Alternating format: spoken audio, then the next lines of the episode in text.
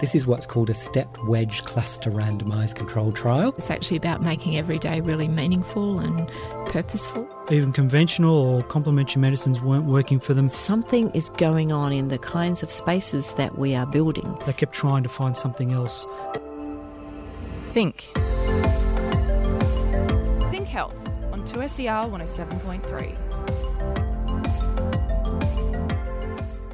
Hello, welcome to the program. Ellen Leabeater with you. Today, pelvic floor dysfunction among nurses and midwives. Nurses holding on because they have to hold on, or, or reducing their fluids because they're perhaps in theatre and they can't get to the toilet and leave the operating theatre. So we know that there there are perhaps workforce issues surrounding nurses being able to have what we would call a healthy bladder. And how early childhood teachers in Hong Kong are becoming more emotionally aware of their students.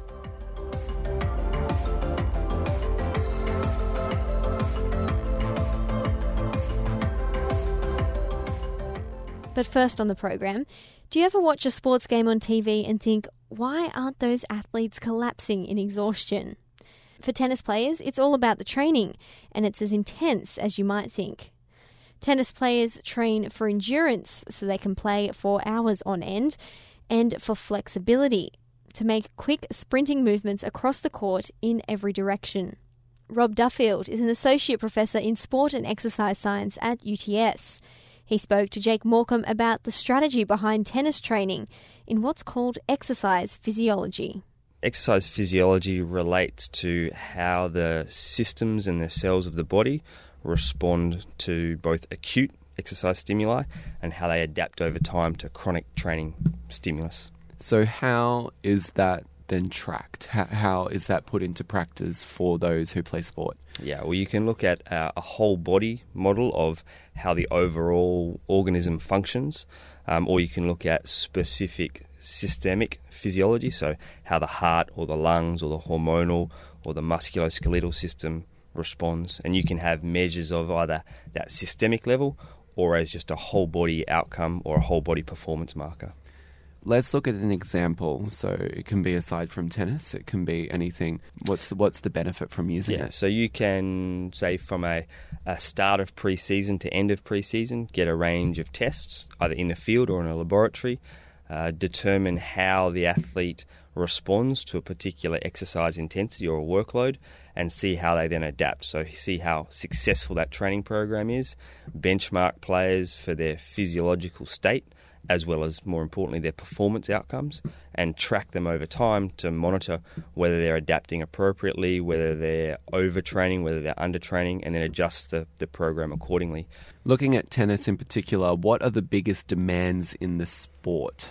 Yeah, tennis is a complex one. Um, it's essentially a skill based sport, and any skill based sport requires prolonged, ongoing, high repetition of those skilled movements. Right, the the movement competencies is what is what it's termed, but the development of ground strokes, of serves, that takes time, that takes exposure to training, and it takes takes large volumes of skill repetition.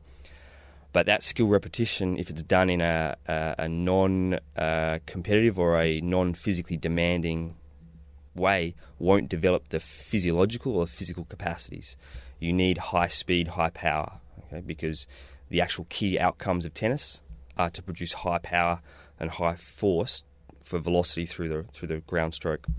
You need high uh, aerobic capacity because matches have long durations and they're consecutive days and repeated matches over many days. So you need fatigue resistance.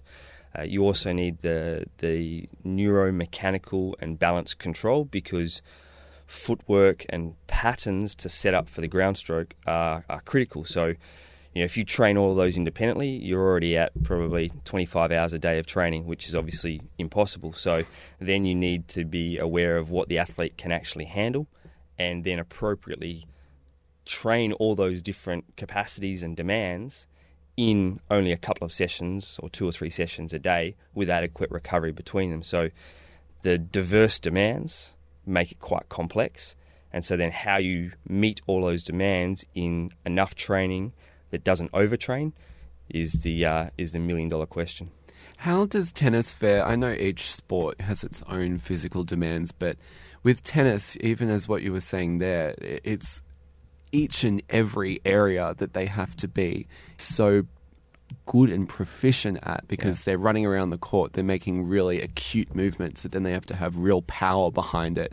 Matches can go on for upwards of four hours. Yep. So, how does it compare in terms of its demand? Yeah, in for some ways, sports? in some ways, it's probably not that it's irrelevant to compare because you only train for the competition, you know. Hmm. And a lot of sports have suffered from the idea of, oh, well, that sport's very fit, so should, we should copy that sport or how that sport trains. But the reality of training is that you want to prepare that athlete for the competition demands that athlete will meet. Tennis does capture a range of demands, but it probably doesn't um, exacerbate some of those demands like other sports. So AFL will run 15 to 18 kilometres and much more higher intensity running. Okay, rugby will have its collision based, but with a lower volume. Tennis has those acute musculoskeletal demands, particularly through the serve uh, and between through hip rotation for ground stroke, um, as well as the shoulder, and then have you know a radius of probably three to five meters where all the movements are in. But those movements are not high velocity or high speed, but they're very high acceleration and deceleration. So that's kind of the the specific demands that you're trying to develop in your training that an athlete can perform in a competition, as you say, for upwards of five hours, and sometimes on consecutive days or multiple days, you know, with li- limited recovery. when we're talking about endurance in tennis and talking about you know surviving the duration of the match what exactly are they doing in training to prepare for that or is it just this like correlation of everything that they have to do to be able to survive because it's so yeah, demanding Yeah, a little bit. I mean, training should theoretically prepare you for the worst situations you'll find in competition. The worst situation you'll find in tennis competition is a bit hard to replicate because, uh, say, if you look at if the, the truly elite level, you could have uh, at a Grand Slam. If you if you're wanting to win a Grand Slam, you have to play say seven matches within 13 days. Any one of those matches could be upwards of say five hours, normally three to five hours. Within that three to five hour match, you'll hit potentially a thousand ground strokes plus serves, and those ground strokes need to be above 100 kilometers per hour. Okay, so and then the movement will be around about six or probably five to eight kilometers within that single match, then repeated over multiple days. So to train for that is very, very difficult. Just the sheer volume of um, capacities and elements you need to train. So within any given training day, a key outcome for a tennis player is stroke play. Right? So the repetition of stroke play is critical. But then if you try and train that isolated, just on court, just with the key repetition, um, then you're not going to necessarily train your aerobic capacity, or you won't necessarily train speed and power. So if you then try and train them separately, that's two, you know, and, and you train them together, then you're you're training two different energy systems and two different ways to recruit muscle, and you're either not going to train them effectively, or you need to separate them. In which case, you're now up to three hard training sessions a day, which is not going to work. So the perfect world is to then collapse most of those ideas or most of those training into one key session, maybe two key sessions. And then that comes down to how you prescribe your drills. So if your training drills on court are fundamentally just standing and hitting in one similar position with limited movement, you're not going to train those movement abilities. But if you start creating different drills that sequence one another, that train both the ability to hit, the ability to hit in different positions, as well as start taxing movement demands and aerobic capa- capacity, then you can start to get you know, not the, the magic potion of all in one, but you can start training multiple factors in the one session or in you know, less than three or four sessions a day, which is impossible to do. How about time off the court? How important is rest in, say, a period of, you know, it's however many matches over a short For sure. period? How can they go from such extreme conditions on the court to them relaxing and not completely exhausting themselves? Well, there's probably two parts to that. One is from a training perspective, where tennis players will actually do a lot of off court training as well. And so they may then additionally train, say, aerobic capacity. Because of the demands of tennis on court, sometimes it's difficult to really tax the aerobic energy system at maximal levels. You can get fatigue resistance from hitting for long durations, but that doesn't necessarily improve your aerobic capacity. So, off court, tennis players will often then try and get off their legs. So, it's on the bikes, on the steppers, just aerobic conditioning that doesn't involve body weight. Or, separate to that, it's uh, musculoskeletal conditioning, so strength and conditioning, but not necessarily heavy lifting. So it's more training the the weaker muscles of any joint. Okay, so that's one part of a lot of training happens off court to really focus on on targeted areas. In match conditions, uh, and on t- particularly on tour, it becomes a slightly different issue because if you're playing regularly, then that time between is ideally recovery time. But if you use it too much as recovery time, then you lack training time. So when you're on in tournament mode and you're playing regularly, winning or losing, if you're not able to train, then over a period of time, match play doesn't necessarily make you fitter. It hardens you for match play, which is critical. So there's a real balance when in tournament mode between having recovery because you need recovery from that match load, you know, and and then or missing training because you're in a recovery mode too much. So that's a real balance depending on the athlete, depending on the tournament schedule, depending on the type of match. Associate Professor Rob Duffield from Sport and Exercise Science at UTS speaking to Jake Morecambe.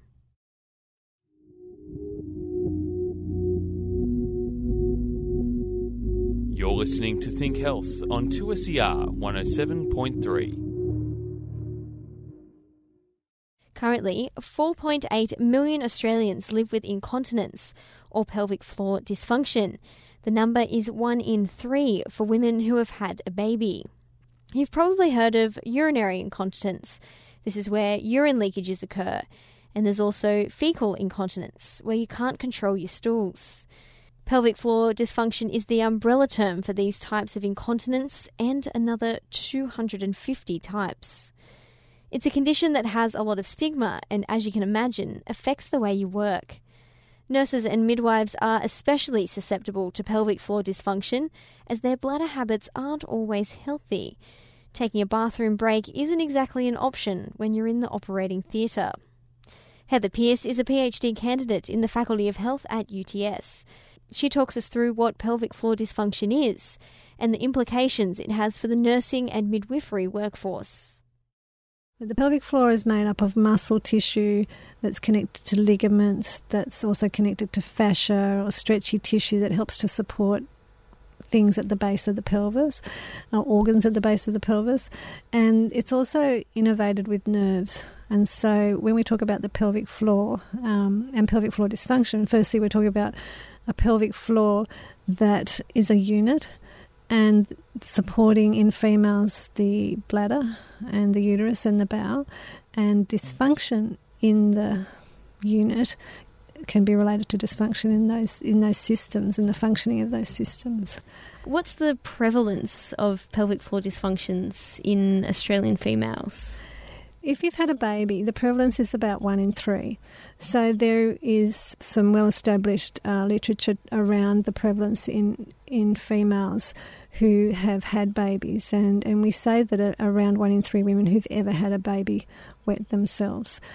The prevalence increases as, as age increases as well. So when you look at prevalence rates, you need to look at the age group. And, and as women get older, um, urinary incontinence prevalence increases with um, around parity, around childbearing, and it also increases around the time of menopause. What are the different types of pelvic floor dysfunction? Because the pelvic floor involves the in a, in a female involves the uterus, the the bladder, and the bowel. Dysfunction is described according to dysfunction in, in the functioning of those organs.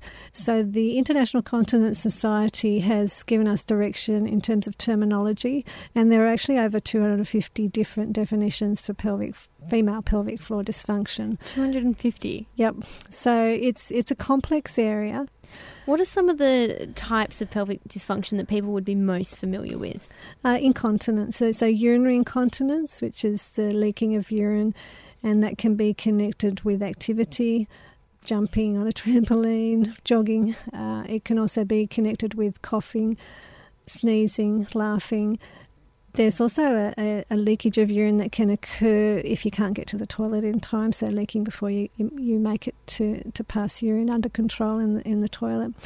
There's also the back passage, so it's not something that we often like to talk about necessarily, but we always universally have a giggle about incontinence of, of flatus, which is wind, passing wind mm-hmm. without wanting to. Uh, there's also incontinence, anal incontinence, uh, and fecal incontinence, which is losing a stool, not being able to control the stool. What causes pelvic floor dysfunctions? There are a lot of different causes. a lot of different causes. Well, let's look at let's look at women because that's where your research is focused on. In the childbearing years, and particularly um, women who've had uh, um, a vaginal delivery um, or trauma surrounding vaginal delivery, they are more likely to have some form of pelvic floor dysfunction. So it could be connected to nerve nervous um, input into the the muscles. It could be weakness of the muscles, trauma to the muscles. So stress incontinence is the most common form having this pelvic floor dysfunction is obviously a bit embarrassing and would affect on people's work, correct? That's right. So if you're concerned about leaking urine, there's a, a lot of stigma that can be associated with that. And it can be kind of stressful if you can't get to the bathroom, if you can't get to the bathroom to empty your bladder. And there has been a little bit of research around looking at the nurse's bladder, um, nurses holding on because they have to hold on or, or reducing their fluids because they're perhaps in theatre and they can't get to the toilet and leave the operating theatre. Um, so we know that there there are perhaps workforce issues surrounding the uh, uh, nurses being able to have what we would call a healthy bladder habits. And you have been looking at nurses and midwives in particular. You've just done a review. What have you found about their pelvic floor dysfunctions? Well, the, one of the main findings of the review is that we don't know a lot. Majority of nurses are female. And so we know, I think it's around 90% of the nursing and midwifery workforce are female. Also, nurses and midwives are getting older. So we also know that uh, pelvic floor dis- dysfunction or the prevalence of, of different types of dysfunction increases with age. Another factor that influences things is obesity. So we know that if you're overweight or obese, it doubles your risk of having all different types of incontinence. And so we know that it's in the workforce, but what we don't know is whether it affects a nurse and, or a midwife's ability to do their work, so their work productivity. So if we define productivity as as either being absent, so having sick leave or leaving the workforce, or being at work but not being able to perform fully to do what's required in their job, then nurses and midwives may change their positions or leave leave certain positions, particularly if they're not able to to get to the toilet or control that urine leakage if it's a urine leakage problem. You've done this review. What's the next step in your research? Two studies turned up. There weren't many studies that looked particularly at pelvic floor dysfunction in, in workforce groups, and workforce groups as in identifying which particular workforce. There are some large studies that look at the dysfunction of something called overactive bladder. And an overactive bladder is where you need to run to the toilet um, a lot, and uh, or looked at incontinence itself. And we know that from those large population-based studies, um, that having overactive bladder or having incontinence does impact, uh, seems to impact your, your work productivity. However, we haven't looked at um, particular workforce groups like nurses and midwives, and we know, as I said before, that predominantly they're female. So the next phase of your research is going to be looking at nurses and midwives in particular, what their lower urinary symptoms are, and how that affects their productivity. Yeah, well, I'm going to look at uh, lower, not just incontinence, but, but the broader definition of lower urinary tract symptoms. Going to be asking nurses and midwives about their work habits and their bladder habits, and also looking at their productivity. So, trying to match up and to see whether those symptoms of leakage or um, those bladder symptoms, whether they make a difference to the nurse's ability to do her work, and whether, if they have symptoms, whether they predict their their choices about leaving their role or, or in fact leaving the workforce. The research will also be hoping to provide recommendations for the workforce. So, by interviewing and talking to nurses and midwives about their experience, not only identifying the problem and if there is an impact on, on their ability to work as nurses and midwives, but providing employers with strategies for pelvic floor, what we call pelvic floor health promotion. If you do have a pelvic floor dysfunction, can it be fixed? Well, that's the good news, yes. In a lot of cases, because this is a, a fairly intimate problem. It's not something that a lot of us talk about, and I think even as as women, as nurses and midwives, it's embarrassing. Uh, it can be embarrassing to admit to anybody really that you leak urine, and uh, so there's often a big cover up. You know, you'll use your pads, you'll go to the toilet more frequently just in case, so that you don't have those symptoms. So part of the importance of this research is is talking about it and talking about it so that we can develop strategies that help promote what we know is the evidence. And, and the evidence, particularly around urine incontinence, is that it can be helped. There's very strong evidence, and we call it a level one evidence and a grade A recommendation to do pelvic floor muscle training to help with incontinence, and also for um, bladder bladder training to help with symptoms of, of urge urge incontinence or an overactive bladder and to those um, strategies should be guided by a health professional. Heather Pearce, PhD candidate in the Faculty of Health at UTS. You're listening to Think Health on 2SER 107.3.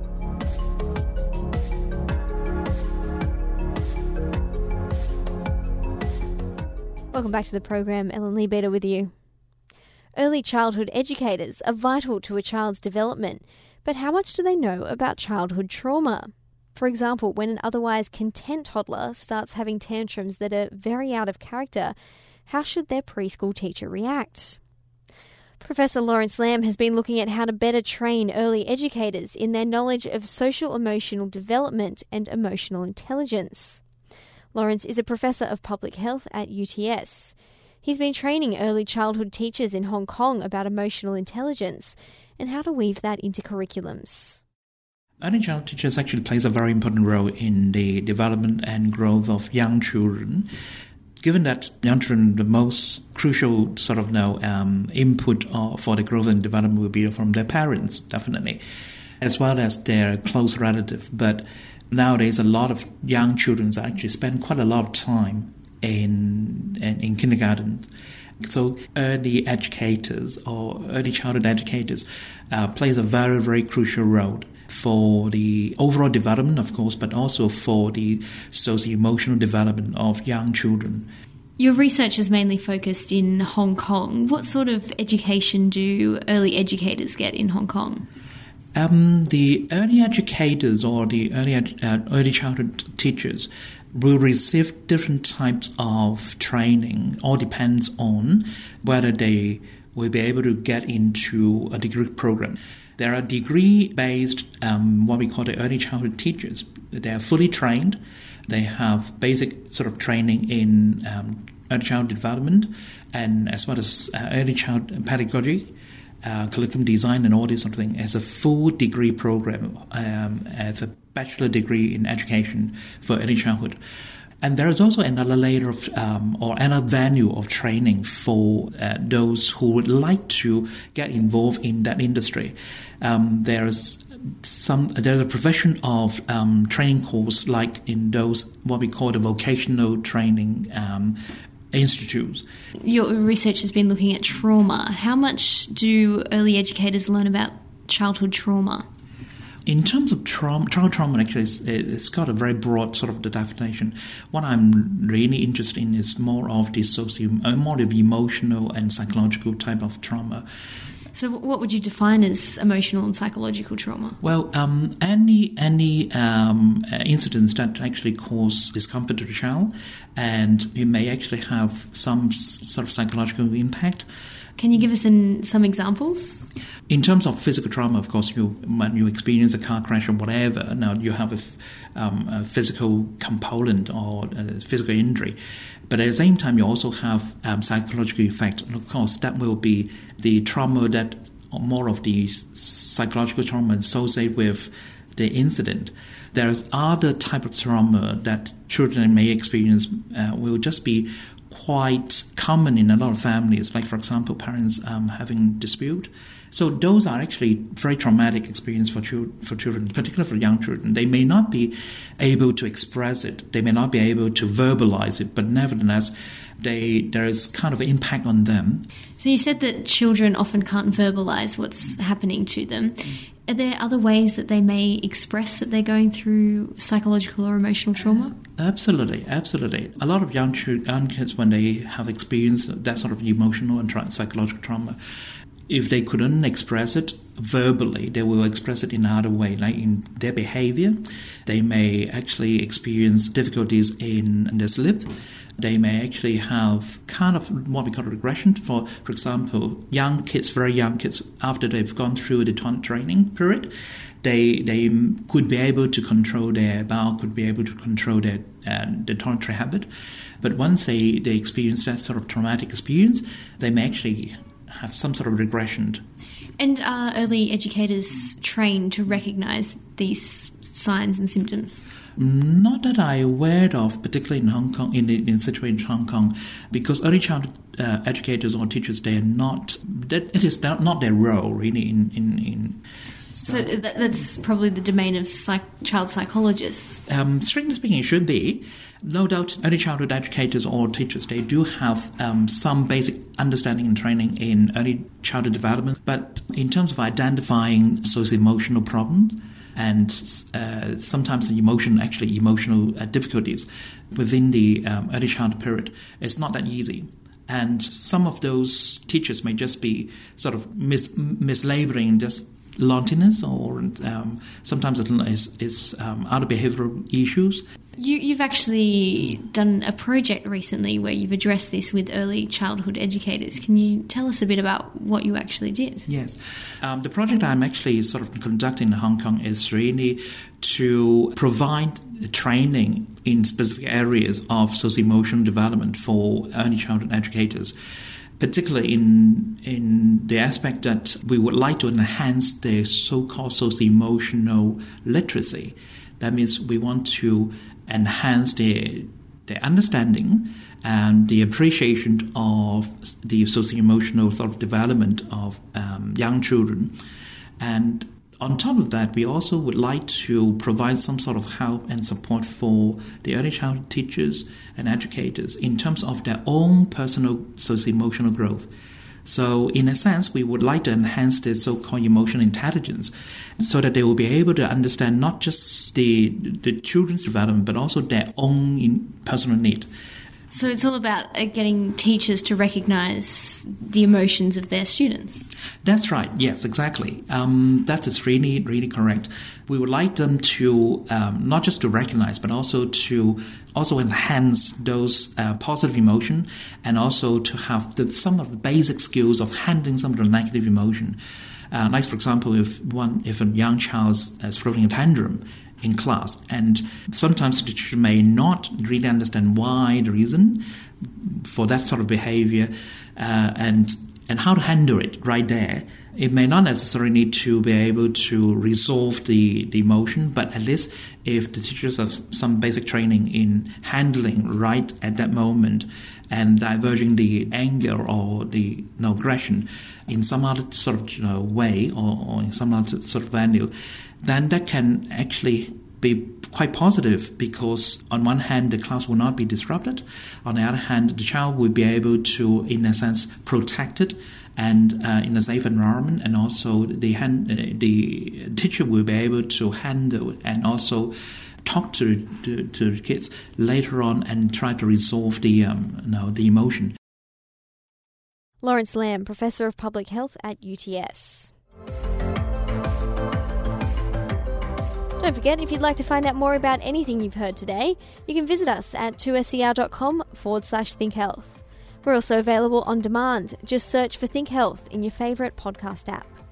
Please remember that you should not consider the contents of this show medical advice. If we've made you ask questions, go and see your GP. This show is produced with the support of the University of Technology Sydney Faculty of Health. I'm Ellen Leabeater. See you next week for more in health research and news.